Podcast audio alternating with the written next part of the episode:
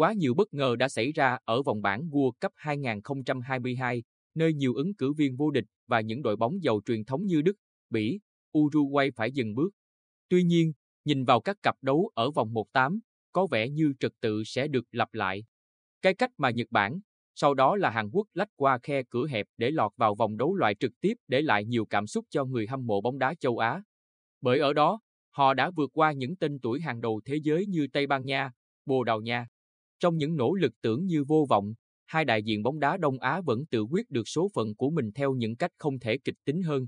Tất nhiên, chiến thắng của họ có phần nhờ đối thủ ở lượt trận cuối không thực sự dồn hết quyết tâm vào trận đấu, vì đã chắc chắn giành quyền đi tiếp.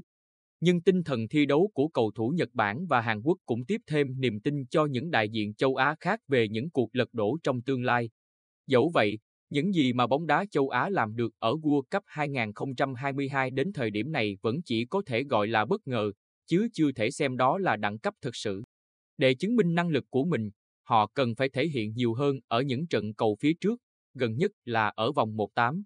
Với đội tuyển Hàn Quốc, việc phải đối đầu với đội tuyển Brazil có lẽ là quá sức, nhất là sau khi đã chơi với 200% năng lượng ở trận cuối vòng bảng. Cái cách họ bị Bồ Đào Nha chọc thủng lưới khá dễ dàng đã cho thấy sự khác biệt về tầm vóc ảnh hưởng lớn như thế nào.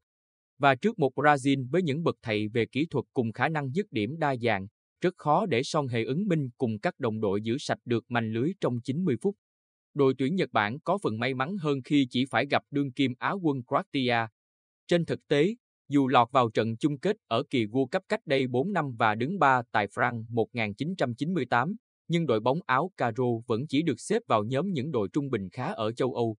Tại Qatar năm nay, dù chưa để thua trận nào, nhưng Luka Modric cùng các đồng đội vẫn chỉ được đánh giá cao ở khả năng phòng ngự hơn là được coi như đội bóng có tính sát thương cao. Tuy vậy, với nhiều yếu tố trội hơn, ít nhất là ở thể hình, thể lực, Croatia vẫn được đánh giá nhỉnh hơn so với đại diện đến từ châu Á.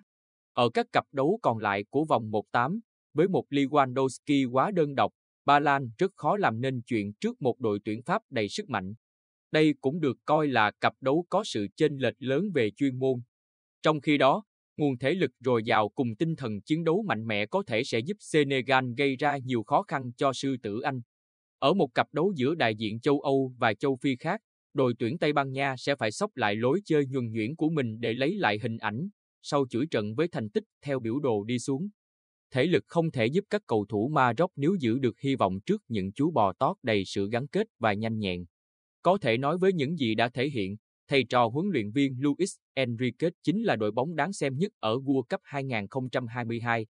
Tuy trận thua trước đội tuyển Hàn Quốc không ảnh hưởng đến ngôi đầu của Bồ Đào Nha, nhưng màn trình diễn của họ có thể tiếp thêm sự tự tin cho các cầu thủ Thụy Sĩ. Bởi sự vụng về đến vô hại của Ronaldo cho thấy anh chỉ còn là cái bóng của chính mình. Và việc cầu thủ từng nhiều lần giành danh hiệu xuất sắc nhất thế giới vẫn tiếp tục đứng ở vị trí dẫn dắt lối chơi, tạo động lực có thể lại chính là cơ hội cho Thụy Sĩ.